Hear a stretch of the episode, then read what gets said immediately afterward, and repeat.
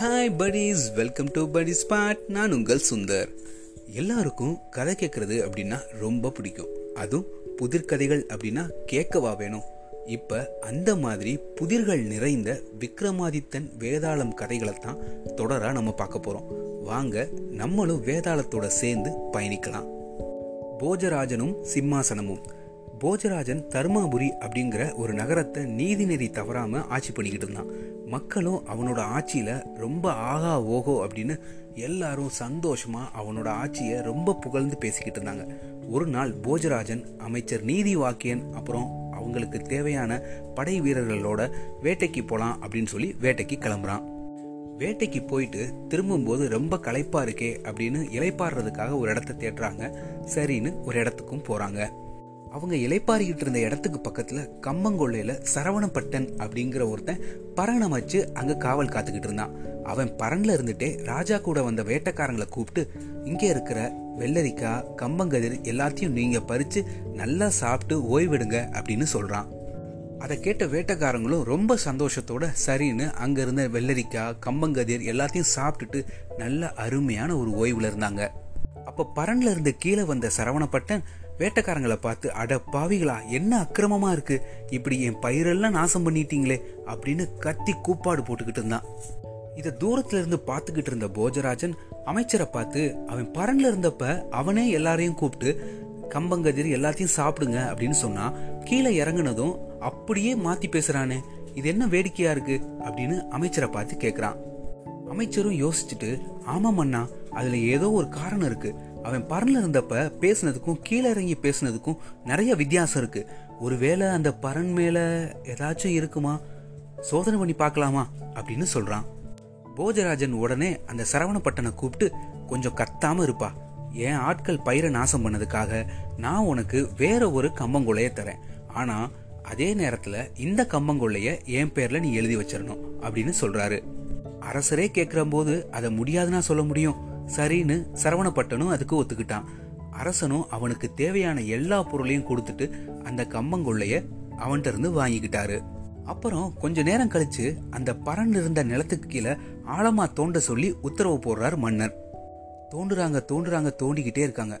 கொஞ்ச தூரம் தோண்டுனதுமே ஒரு அழகான சிம்மாசனம்.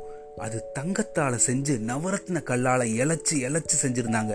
அந்த சிம்மாசனம் அப்படியே தக தக தக அப்படின்னு மின்னுச்சு. அந்த சிம்மாசனத்தில் மொத்தம் முப்பத்தி ரெண்டு படிகள் இருந்துச்சு. ஒவ்வொரு படியிலையும் ஒரு பதுமை அப்படின்னு மொத்தம் முப்பத்தி ரெண்டு அழகான பதுமைகள் செதுக்கி இருந்தாங்க. ஒவ்வொரு பதுமைக்கும் ஒரு பேரும் இருந்துச்சு. இந்த அழகான சிம்மாசனத்தை ரொம்ப கவனமா தர்மாபுரி அரண்மனைக்கு எடுத்துட்டு போங்க அப்படின்னு கட்டளை போடுறாரு மன்னன். அதை சுத்தப்படுத்தி சபா மண்டபத்தில் வைக்க சொல்லிட்டு அரசகுருவை கூப்பிட்டு ஒரு நல்ல நாளா பார்த்து சொல்லுங்க. இந்த சிம்மாசனத்தில் உட்காந்து சிறப்பாக ஆட்சி செய்யணும் அப்படின்னு சொல்றான். அரசகுரு குடிச்சு கொடுத்த அந்த நாள்ல அமைச்சர்கள் முக்கிய பிரமுகர்கள் முன்னாடி மேலதாளத்தோட அந்த சிம்மாசனத்துல உட்கார்றதுக்காகவே போஜராஜன் முதல் படியில வலது காலை எடுத்து வைக்கிறான். அப்ப அந்த படிக்கட்டுல இருந்த முப்பத்தி ரெண்டு பதுமைகளும் கைகுட்டி சிரிச்சிச்சு. சபா மண்டபத்துல இருந்த எல்லாருக்கும் அதை பார்த்து ஆச்சரியத்துல வாய் பேச முடியாம அசையாம இருந்தாங்க. உடனே அரசன் அடுத்த படியில காலை வைக்காம பதுமைய பார்த்து அழகு பதுமைகளே நான் சிம்மாசனத்துல உயர்றப்ப நீங்க எல்லாம் ஏன் என்னை பார்த்து கைகொட்டி சிரிக்கிறீங்க? அப்படின்னு கேட்டான். உடனே முதல் படியிலிருந்த வினோரஞ்சித பதுமை போஜராஜனை பார்த்து மன்னனே இந்த சிம்மாசனம் விக்ரமாதித்யன் மன்னன் உட்கார்ந்து ஆட்சி பண்ணது. இதுல நீங்க போய் உட்கார பார்த்தீங்களே அதை நினைச்சோம் சிரிச்சோம். விக்ரமாதித்யன் மன்னன்னா சும்மாவா? விக்ரமாதித்தன் அவனோட திறமையான நிர்வாகத்தாலும் குணத்தாலையும் ஐம்பத்தாறு நாட்டு அரசர்களை அவனை வணங்கி கப்பங்கட்ட வச்சுக்கிட்டு இருந்தான். இந்த சிம்மாசனத்துல இருந்துதான் விக்ரமாதித்யன் இரண்டாயிரம் வருஷம் ஆட்சி பண்ணிக்கிட்டு இருந்தான். அப்பேற்பட்ட விக்ரமாதித்தன் அறிவுல ஆயிரத்துல ஒரு பங்காச்சும் இருந்தாதான் இந்த சிம்மாசனத்திலேயே உன்னால உட்கார முடியும். இதையும் மீறி உட்கார நினைச்ச அப்படின்னா உனக்கு தொல்லைதான் மன்னா அப்படின்னு வினோரஞ்சித பதுமை அழகா சொல்லி முடிக்குது. விக்ரமாதித்தன் மன்னனை பத்தி நீ புகழ்ந்து சொல்கிறத கேட்டு எனக்கும் ரொம்ப சந்தோஷமா இருந்துச்சு. அவரோட முழு வரலாறையும் எனக்கு சொன்னா எனக்கும் ரொம்ப உதவியா இருக்கும் அப்படின்னு சொன்னான் போஜராஜன். இந்த சிம்மாசனத்துல மொத்தம் நாங்க முப்பத்தி ரெண்டு பதுமைகள் இருக்கோம். ஒரு நாளைக்கு ஒரு பதுமையா வந்து நாங்க உனக்கு விக்ரமாதித்தனோட வரலாற சொல்றோம். நீயும் ஒவ்வொரு படியில வந்து பதுமைகள் சொல்ற கதையை கேளு. அந்த கதையெல்லாம் கேட்டுட்டு விக்ரமாதித்யனோட திறமையில ஒரு சதவீதமாச்சும் உனக்கு இருந்துச்சு அப்படின்னு நினைச்ச அப்படின்னா அடுத்த படியில காலவை. அப்படியெல்லாம் கதையெல்லாம் கேட்காம நீ வேக வேகமா படியேறி போகணும்னு நினைச்ச அப்படின்னா உனக்கு கஷ்டம்தான் அப்படின்னு சொல்லி எச்சரிச்சிச்சு பதுமை. இதையெல்லாம் கேட்டுக்கிட்டு இருந்த போஜராஜன் சரி நீங்க சொல்றதெல்லாம் கேட்டு எனக்கும் அந்த மாதிரி தகுதி இருந்தா மட்டும்தான் நான் அடுத்த படிக்கு போவேன். இது சத்தியம் அப்படின்னு சொல்லி அந்த கதைகளை கேட்க தயாரானா உடனே முதல் பதுமை விக்ரமாதித்தனோட வீரதீர செயல்களை பத்தி கதை சொல்ல ஆரம்பிச்சிச்சு. முதல் படியில் இருந்த முதல் பதுமை என்ன சொல்லுச்சு அந்த கதையை கேட்டு நம்ம போஜராஜன் என்ன செஞ்சான் அடுத்த படியில காலை வச்சானா இல்ல அந்த கதையை கேட்டு ஓடி போயிட்டானா அப்படிங்கிறத இனிவரும் பதிவுகளில் பார்க்கலாம். இந்த கதை உங்களுக்கு பிடிச்சிருந்துச்சு அப்படின்னா லைக் பண்ணாதவங்க லைக் பண்ணுங்க கமெண்ட் பண்ணுங்க ஷேர் பண்ணுங்க. நம்ம சேனலை சப்ஸ்கிரைப் பண்ணாதவங்க கண்டிப்பா சப்ஸ்கிரைப் பண்ணிடுங்க. பெல் ஐக்கானையும் ப்ரெஸ் பண்ணிருங்க. இது உங்கள் படி ஸ்பாட் நன்றி.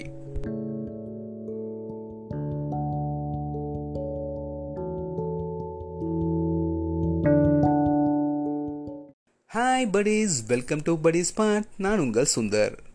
பல புதிர்கள் நிறைந்த விக்ரமாதித்தனும் வேதாளம் கதையைத்தான் தொடரா நம்ம பார்த்துக்கிட்டு இருக்கோம். போன முதல் பகுதியில் போஜராஜன் மன்னனுக்கு எப்படி அந்த விக்ரமாதித்தனோட சிம்மாசனம் கிடச்சிச்சு அந்த சிம்மாசனத்தில் உட்கார போகிறப்ப அதில் உள்ள முப்பத்தி ரெண்டு பதுமைகளும் மன்னரை பார்த்து என்ன சொல்லுச்சு அப்படிங்கிறத போன பதிவில் பார்த்தோம். அது மட்டும் இல்லை போஜராஜன் பதுமைகள் சொல்ல போகிற கதைகளை கேட்க தயாராகவும் இருந்தார். முதல் படியில் இருக்க முதல் பதுமை என்ன கதையை சொல்ல போகுது போஜராஜன் அடுத்த படிக்கு முன்னேறினாரா அப்படிங்கிறது தான் இந்த பகுதியில் நம்ம பார்க்க போகிறோம் வாங்க இரண்டாம் பதிவுக்குள்ளே போகலாம் முதல் படியில் இருந்த கோமலவள்ளி பதுமை கதை சொல்ல ஆரம்பிச்சிச்சு. எங்கள் விக்ரமாதித்தன் ஆட்சி செஞ்ச உஜ்ஜயினி மகாலிபுரத்தில் வேதகோவிந்தன் அப்படின்னு ஒரு பிராமணன் இருந்தான். அவன் ரொம்ப வருஷம் தவ இருந்து ஒரு பையனை பெத்தான் அந்த பையனுக்கு ஏழு வயசு இருக்கும். வேதகோவிந்தன் பையனை கூப்பிட்டு கடல்ல குளிக்க போனான். கடல்ல குளிச்சிட்டு இருக்கும்போது ஒரு சுறா மீன் அந்த வேதகோவிந்தனோட பையனை முழுங்கிருச்சு. மகனை பறிகொடுத்த வேதகோவிந்தன் வேதனை தாங்க முடியாம தலையில அடிச்சுக்கிட்டு கத்திக்கிட்டு இருந்தான். ஐயோ நல்ல அரசு ஆட்சியில இருக்கும்போது நூறு வயசுக்குள்ள யாரும் சாகிறதில்ல. தவமிருந்த பெத்த மகன் இப்படி அல்பாயுஸ்ல போனதுக்கு விக்ரமாதித்தனோட ஆட்சி தான் காரணம். அதனால நானும் அரசவைக்கு போய் என்னோட உயிரையும் விட போறதேன் அப்படின்னு சொல்லிட்டு வேகமா அரசவைக்கு நடந்து போனான். வேதகோவிந்தன் ஒரு கல்லை எடுத்து மண்டையில அடிச்சிட்டு ஆராய்ச்சி மணியை அடிச்சான். அந்த மணி சத்தம் கேட்டு விக்ரமாதித்யன் திடுக்கிட்டு உடனே அமைச்சர் பட்டியை கூப்பிட்டு நம்மளோட ஆட்சியில இதுவரைக்கும் ஆராய்ச்சி மணி சத்தம் கேட்டதே இல்லையே. இப்ப என்ன அந்த சத்தம் கேட்குது யாருக்கு என்ன குறையோ? அப்படின்னு தெரியலையேன்னு ரொம்ப திகச்சு போய் நின்றுகிட்டு இருந்தான். என்ன சத்தம் அது? அப்படின்னு போய் பார்த்துட்டு வா பட்டி அப்படின்னு தன்னோட அமைச்சரான பட்டியையும் அனுப்பி வைக்கிறான். ஆராய்ச்சி மணியை அடிச்சுக்கிட்டு இருந்த கோவிந்தனை பார்த்து பட்டி ஏன்பா ஏன் இந்த மணியை அடிக்கிற? உனக்கு என்ன குறை?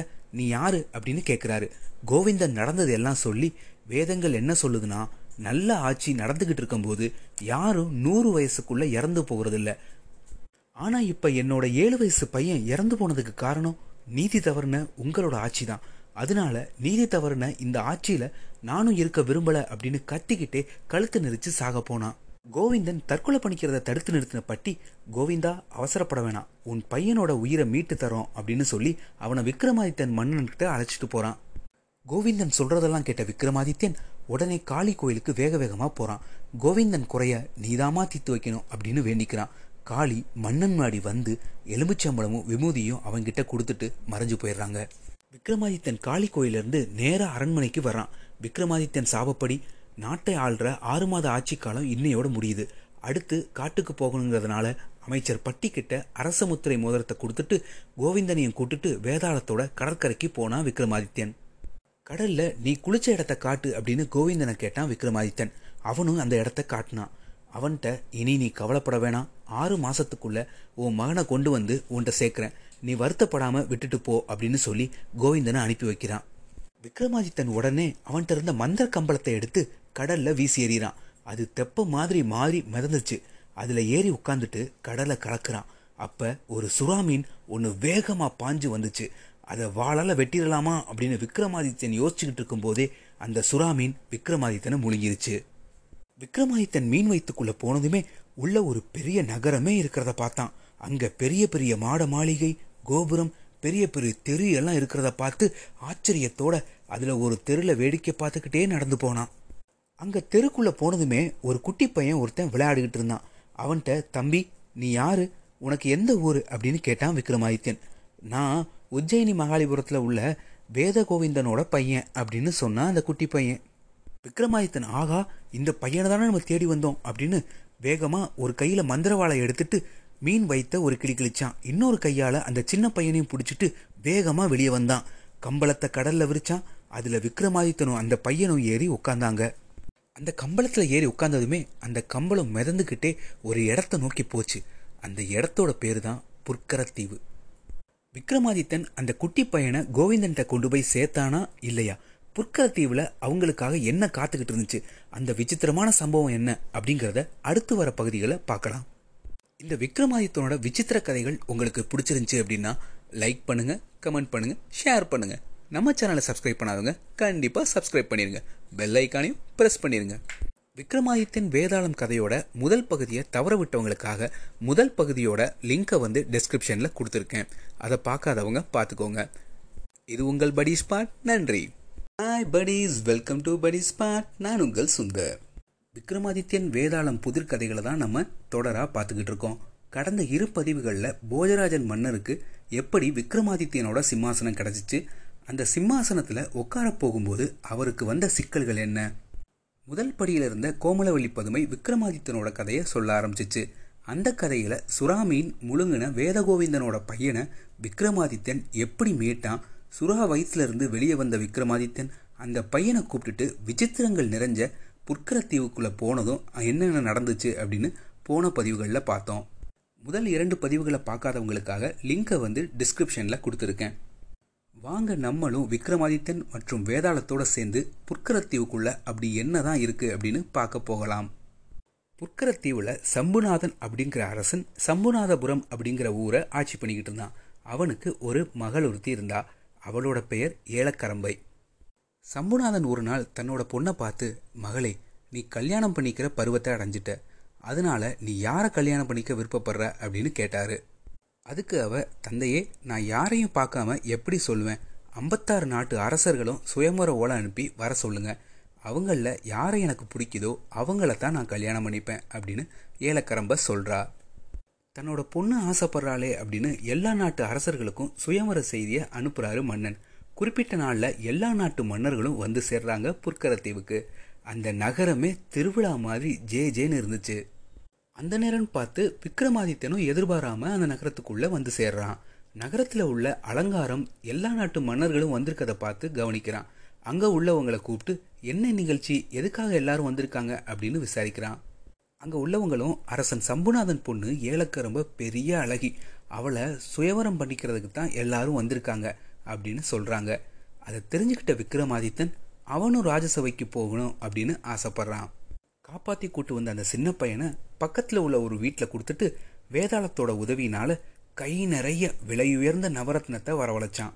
அதை ஒரு ரத்ன வியாபாரி மாதிரி வேஷம் போட்டுக்கிட்டு எடுத்துட்டு போய் ஒரு முக்கியமான இடத்துல வச்சு கம்பளத்தை விரித்து அதில் அந்த நவரத்னத்தை எல்லாத்தையும் கொட்டி வச்சான்.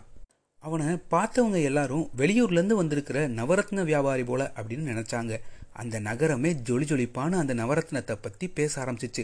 கொஞ்சம் கொஞ்சமாக இந்த விஷயம் சுயமரத்துக்கு வந்த அரசர்கள் காதுக்கும் எடுத்துச்சு. அரசர்கள் எல்லாரும் நவரத்னத்தை வாங்குறதுக்காக வந்தாங்க. அந்த ரத்ன வியாபாரி பேச்சில் மயங்கி ரொம்ப நேரமாக அப்படியே அங்கேயே தங்கிட்டாங்க. சுயமரத்துக்கு வந்த அரசர்கள் யாரையும் காணாததுனால சம்புநாதன் வேலைக்காரங்களை அனுப்பி அவங்கள தேட சொன்னான். அவங்க எல்லாரும் அந்த ரத்ன வியாபாரியை சுற்றி உட்காந்துருக்கிறத பார்த்தாங்க. வேலைக்காரனும் அங்கே என்னடா பண்ணுறாங்க அப்படின்னு அவனும் ரத்ன வியாபாரியை பார்க்கறதுக்காக போனான். ரத்னங்களையும் ரத்ன வியாபாரியும் பார்த்துட்டு அரசர்களை கூப்பிட்டு போகும்போது இந்த ரத்ன வியாபாரியும் அரண்மனைக்கு கூட்டிட்டு போறான். நல்ல அலங்காரம் பண்ண சுயம்பர மண்டபத்துல எல்லாரும் கூடியிருந்தாங்க. அரசகுமாரி ஏலக்கரம்பை மணமாலையை கையில் எடுத்துட்டு தோழிகள் கூட அன்னம் மாதிரி நடந்து வந்தா. வரிசையா உட்கார்ந்திருந்த எல்லா நாட்டு அரசர்களையும் பார்த்துக்கிட்டே நடந்து போயிட்டு இருந்தா. அந்த அரசர்களுக்கு நடுவுல நம்ம விக்ரமாதித்யனும் வியாபாரி வேஷத்துல உள்ள உட்கார்ந்திருந்தாரு. ஏலக்கரம்பை விக்ரமாதித்தன் பக்கத்தில் வந்து நிற்கிறா அவனோட அழகில் மயங்கி அவள் கையில் வச்சிருந்த மாலையை எடுத்து அவன் கழுத்தில் போட்டுட்டு தோழிகள் கூட அந்த புறத்தை நோக்கி போய்கிட்டே இருந்தா. தன்னோட பொண்ணு மன்னர்கள் யாரையும் தேர்ந்தெடுக்காம போயும் போயும் ஒரு ரத்ன வியாபாரியை போய் மாலையை போட்டு தேர்ந்தெடுத்திருக்காளே அப்படின்னு கவலைப்பட்டார் சம்புநாதன். வருத்தத்தோட அப்படியே அந்த புறம் போய் பொண்ணை பார்த்து அரசர்கள் எல்லாம் விட்டுட்டு ஏமா இந்த ரத்ன வியாபாரியை தேர்ந்தெடுத்த? அப்படின்னு கேட்குறாரு ஏலக்கரம்ப அப்பாவோட வருத்தத்தை தெரிஞ்சுக்கிட்டு அப்பா நான் தேர்ந்தெடுத்த ஆள் ஒன்றும் சாதாரணமானவர் இல்லை. அதை உங்களுக்கு நிரூபிச்சு காட்டுறேன் வாங்க அப்படின்னு கூட்டிட்டு போறா. சம்புநாதன் அந்த ரத்ன வியாபாரியை கூட்டிட்டு வந்து மணமேடையில் உட்கார வச்சு அவன் முன்னாடி ஒரு திரைச்சீலையை தொங்க விடுறாரு. திரைக்கு இந்த பக்கம் ஏலக்கரம்ப ஒன்றும் பேசாமல் உட்கார்ந்துருக்கிறா. அதை பார்த்த விக்ரமாதித்தன் தன்னை பற்றி எதுவும் தெரியாதனால தான் அவள் இப்படி உட்காந்துருக்கா அப்படின்னு தெரிஞ்சுக்கிட்டான். இருந்தாலும் அவனை பற்றி அவனே பெருமையாக சொல்ல அவனுக்கும் மனசு வரலை. உடனே வேதாளத்தை கூப்பிட்டு திரைக்குள்ளே புகுந்துக்கோ அப்படின்னு சொல்கிறான் இப்போ திரைச்சீலையை பார்த்த விக்ரமாதித்தன் ஏ திரைச்சீலையே உனக்கு பின்னாடி இருக்கிற மணப்பெண் எனக்கு மாலை போட்டுட்டா. அதனால அவள் எனக்கு மனைவி ஆகிட்டா ஆனால் அவள் இன்னும் என்கிட்ட பேசாமல் இருக்கா.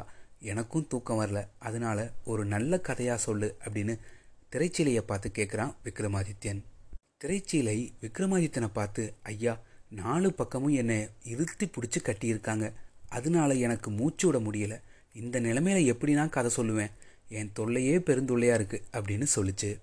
ஏலக்கரம்ப திரைச்சியில பேசுறத பார்த்து வாயடைச்சு போயிட்டா. சரி அப்படி என்ன கதை சொல்ல போகுது அப்படின்ற ஆர்வத்துல அதை கட்டியிருந்த கயிறை அவுத்து விட்டா. அந்த திரைச்சீல உடனே கீழே விழுந்துச்சு. ஏ திரைச்சீலையே உன் கஷ்டத்தை பார்த்து மனசிறங்கி அரசகுமாரி உன் கட்டெல்லாம் அவுத்து விட்டுருக்காங்க. இப்போவாச்சும் ஒரு நல்ல கதையாக சொல்லி தொலையக்கூடாதா? அப்படின்னு கோபமாக கேட்டான் விக்ரமாதித்தன். சரி சரி சொல்கிறேன் அப்படின்னு கதையை சொல்ல ஆரம்பிச்சிச்சு திரைசீலை.